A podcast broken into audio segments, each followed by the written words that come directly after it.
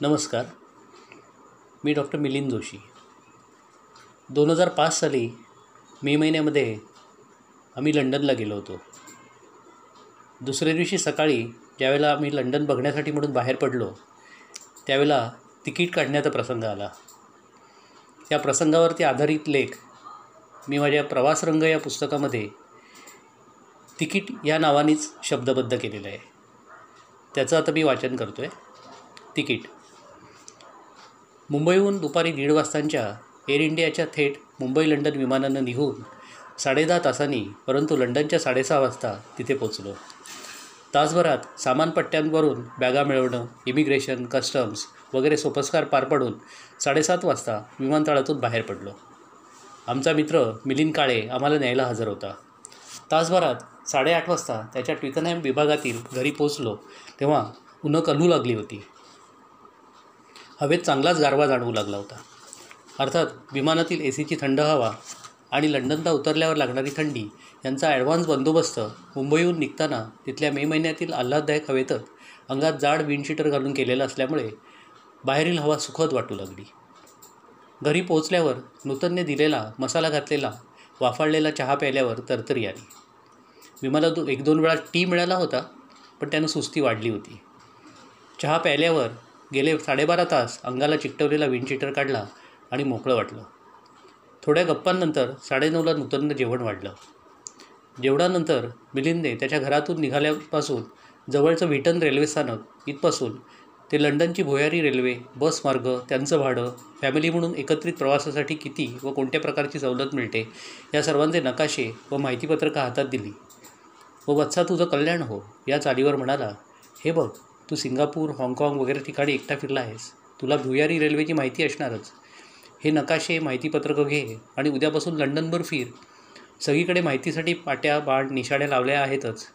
असं म्हणतात की कोणाला काही न विचारता a blind man can travel in London मी चपापलो. मी माझे डोळे तपासले. कुठे काही अडणार नाही. अगदीच काही अडचण आल्यास हा मोबाईल फोन जवळ ठेव आणि मला फोन कर. मग मी ती माहितीपत्रकं नकाशे नजरेखालून घातली. त्या दोघांना दुसऱ्या दिवशी सकाळी उठून कामावर जायचं होतं. त्यामुळे त्यांचा निरोप घेतला. आम्हाला दिलेल्या बेडवर बेडरूममधील बेडवर पसरलो आणि उबदार क्विल्ट अंगावर घेत त्या दिवशीची साडेसाती साडे अकराला संपवली. लंडनचे साडे रात्रीचे साडे अकरा म्हणजे आपले पहाटे ते पाच वाजले होते. म्हणजे मी रात्रभर जागा होतो तर. दुसऱ्या दिवशी स सकाळी जाग आली. ती खिडकीतून आत येत असलेल्या प्रकाशानं. घड्याळात पाहिलं तर फक्त चार वाजले होते. समर असल्यामुळे सकाळ घड्याळानुसार अगदीच पहाटे झाली होती. खिडक्यांचे पडदे पडदे सरकवून रात्र केली आणि पुन्हा झोपलो तो सातला जागा झालो. झरकन आवरून खाली आलो. मिलिंद बी बी सीवरचं वेदर फोरकास्ट बघून छत्री न्यायची की नाही हे ठरवत होता. आजच नव्हे तर पुढचे तीन दिवस सनी होते. माझं अभिनंदन करत म्हणाला तुम्ही लक्की आहात. हवा चांगली असणार आहे. पुढच्या तीन दिवसात भरपूर फिरून घ्या. सकाळी पाच ते रात्री नऊपर्यंत चांगला उजेड असेल. मला आश्चर्य वाटलं. टी व्हीवरच्या हवामान खात्याच्या अंदाजावर विश्वास होत त्यानुसार आपलं कार्यक्रम ठरवणारा इसब मी प्रथमच पाहत होतो. तोच नव्हे तर संपूर्ण लंडन याच प्रकारे हवामान अंदाजानु अंदाजानुसार कार्यक्रम ठरवतं. मी आपल्याकडच्या हवामान अंदाजाशी तुलना करू लागलो. आपल्या इथल्या एका वर्तमानपत्रात वाचक पत्रव्यवहार सदरात मी पाठवलेल्या पत्राची मला आठवण झाली. पत्राचं शीर्षक हवामान खातं बंद करावं असं होतं.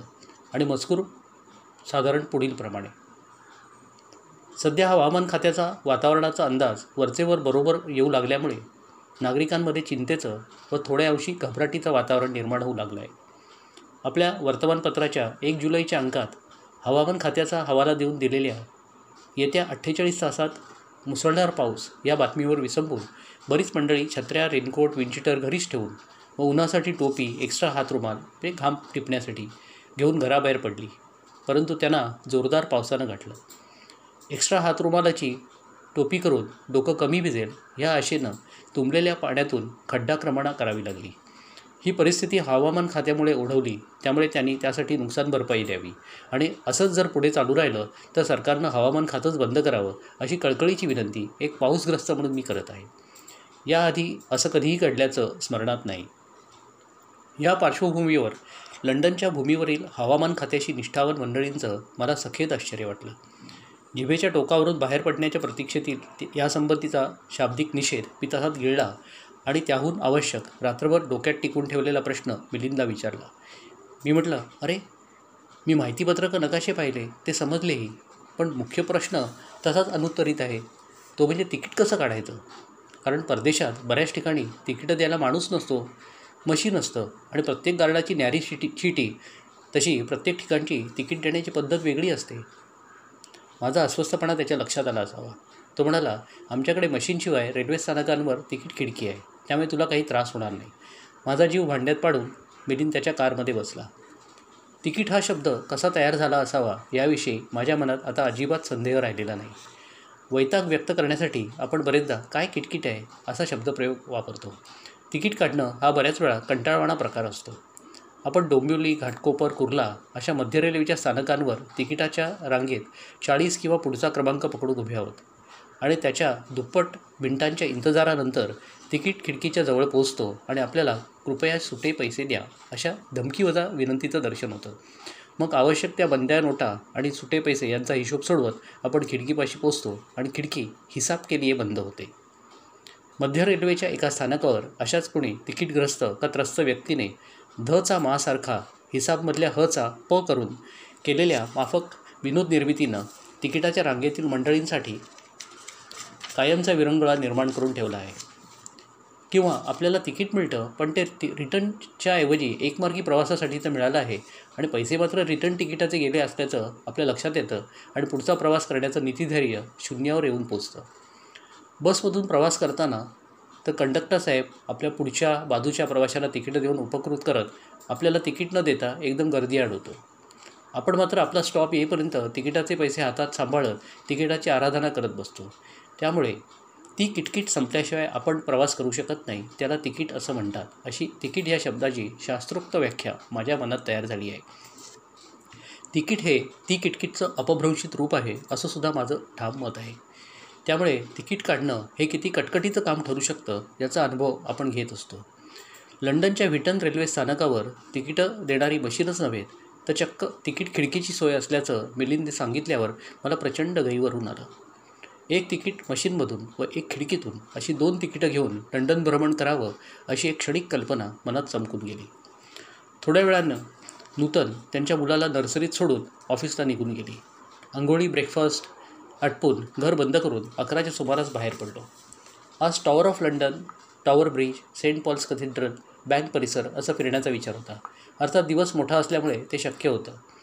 लंडन ट्रान्सपोर्ट सिस्टीमसाठी एकदाच तिकीट खरेदी करावं लागणार असल्यामुळे तेच तिकीट सरफेस ट्रेन भुयारी रेल्वे व बससाठी चालणार होतं. त्यामुळे तिकीट मिळवणं याविषयीची मनातील धास्ती एक तृतीयांश झाली होती.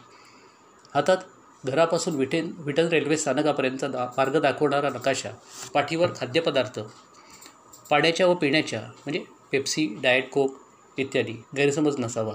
बाटल्या टॉवेल व मीना प्रभूंचं माझं लंडन इत्यादी गोष्टी ठेवलेली सॅक व डोक्यावर कॅप असा प्रवासी मंडळींसाठी राखीव सरंजाम वागवत निघालो. मला आवडते वाटवळणाची या काव्यपंक्तीची आठवण करून देणारी स्टेशनपर्यंतची पायी पंधरा मिनिटांची मार्गक्रमणा अतिशय आनंददायी होती. न खणलेल्या कॉन्क्रीटच्या गुळगुळीत रस्त्याच्या बाजूस मोकळे रुंद पदपथ रस्त्याच्या दुतर्फा पहिल्या महायुद्धाच्या काळापासूनच्या घरांची रांग प्रत्येक घरासमोर लहानशी फुलबाग त्यात लक्ष वेधून घेणारे पंजाभर आकाराचे व विविध मोहक रंगांचे गुलाब असलेली वेलगुलाबांची वेलबुट्टी घरावर व घरासमोर पसरलेली. आपण पाहू ते नेत्र सुखत पण मुंबई प्रांते भारत देशे आशिया खंडस्थित रसायनशास्त्राचा प्राध्यापक तमसा तिरी लंडन नगरीत दाखल झाल्याचं पाहण्यास रस्त्यात मात्र कोणीच नव्हतं. सगळीकडे शुकशुकाट. याचं थोडं वैषम्य वाटून विटन रे स्टेशनकडे निघालो. स्टेशन जसं जवळ येत होतं तसा परिसर थोडा गजबजलेला जाणवू लागला. थोडीफार घरगुती सामानाची दुकानं कॉफी शॉप्स इस्टेट एजंटच्या पाट्या वगैरे दिसू लागल्या. पण आपल्या इथे स्टेशन परिसरात असलेली गर्दी व गोंधळ आणि विविध आवाज नसल्यानं विटन स्टेशनच्या प्रवेशद्वारासमोरून स्टेशन शोधत तीन चक्रा मारल्या तेव्हा आपण इच्छित स्थळी पोचल्याचं लक्षात आलं. स्टेशनमध्ये शिरलो आणि आलेलं अवसान क्षणार्धात गळालं. तिकीट खिडकी बंद होती. एक तृतीयांश झालेली तिकीट मिळवण्याविषयीची खा धास्ती कित्येक पटीनं वाढली. बाजूलाच असलेल्या पेपर स्टॉलवर चौकशी करण्याची आपली पद्धत असते. तसं तिथे चौकशीत गेलो. स्टॉलवरच्या आंग्लकन्येला माझं म्हणणं कळलं की नाही हेच मला समजेना. त्यांच्या देशीच्या इंग्लिशचं माझ्या स्वदेशी इंग्रजीशी काही सूत जमिना. अंगलकन्येशी संवाद साधण्याचा प्रयत्न फोल ठरला. शेवटी तो नाच सोडला आणि तिकीट देणाऱ्या मशीनसमोर जाऊन उभा राहिलो. तिकीट मशीनच्या बाबतीत मी काही अगदीच अनभिज्ञ नव्हतो. हाँगकाँगला हा प्रकार मी यशस्वीरित्या हाताळला होता. मशीनवर सर्व सूचना व्यवस्थित दिलेल्या होत्या. त्यामुळे तिकीटं मिळण्यास फारशी अडचण नव्हती. प्रवास भाड्या एवढीच नाणी मशीनच्या खाजेत घालायची होती. खिशात पावडांची जरी कमतरता नसली तरी पेन्स मात्र अजिबात नव्हते हे लक्षात आलं. हाँगकाँगला सुटे पैसे देणारी मशीन होती त्याची आठवण झाली. त्यामुळे आजूबाजूला कुठे चेन मशीन आहे का ते पाहू लागलो. पण तसं मशीन कुठे दिसेना. शेवटी स्टेशनसमोरून मिलिंदने दिलेल्या मोबाईल फोनवरून त्याला फोन लावला व ओढवलेल्या आफतीतून सोडवण्याची विनंती केली. त्याने आजूबाजूच्या दुकानात चौकशी करण्यास सांगितलं. त्याच्या सूचनेनुसार बाजूच्या दुकानात शिरलो आणि हायसं वाटलं. दुकानदार गुर्जर बंधू होते. त्यांना आमचा प्रॉब्लेम सांगितला. त्यांनी सर्व शांतपणे ऐकून घेतलं. म्हणाले फक्त सुटे पेन्स हवे असल्यास मी तुम्हाला मदत करीन. पण तुम्ही जर फॅमिली म्हणून प्रवास करणार असाल तर तुम्हाला तिकीट भाडं बरंच कमी पडेल. तशी डे तिकीट डे ट्रॅव्हल तिकीटं मशीन तुम्हाला देऊ शकणार नाही. ती देण्याची सोय माझ्याकडेही नाही. इथून पुढे दहा मिनिटांच्या पायी अंतरावर राऊंड अबाउटला वळसा घालून समोरच्या बाजूस एका पंजाबी इस्माचं दुकान आहे. त्या दुकानात ती सोय आहे. दुकानदार पंजाबी आहे पण शीख नाही. दुकान आहे पण त्याचं नाव माहीत नाही. तुम्ही शोधा. कदाचित तुमचं काम होईल.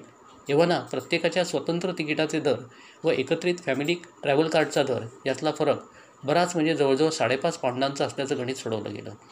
साडेपाच पाऊंड वाचवण्यासाठी थोडे वजनी पाऊंड घटवावे असं सर्वानुमते ठरलं.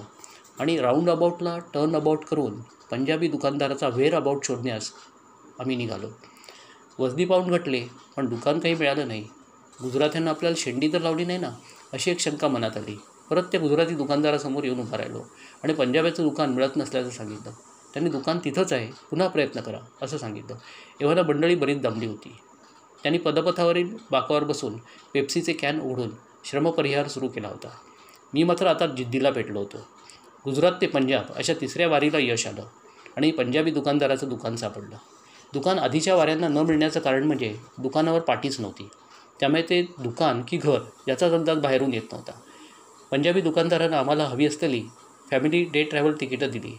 ती घेऊन परत येईपर्यंत फॅमिली कार्ड खरेदी केल्यामुळे वाचलेल्या साडेपाच पाऊंडांचा श्रमपरिहार पेप्सी डाएट कोक पोटॅटो चिप्सच्या संधीत मंडळींनी पार पाडला होता. गुजराती दुकानदाराला धन्यवाद दिले आणि विटन स्टेशनवर लंडन वॉटरलूला जाणाऱ्या सरफेस ट्रेनसाठी उभा राहिलो. तेव्हा घड्याळात दुपारचा एक वाजला होता. पाठीवरची सॅक आता बरीच हलकी लागत होती. त्यातील पदार्थ मंडळींनी आणि गेला दीड तास तिकिटांना खाल्ला होता. धन्यवाद.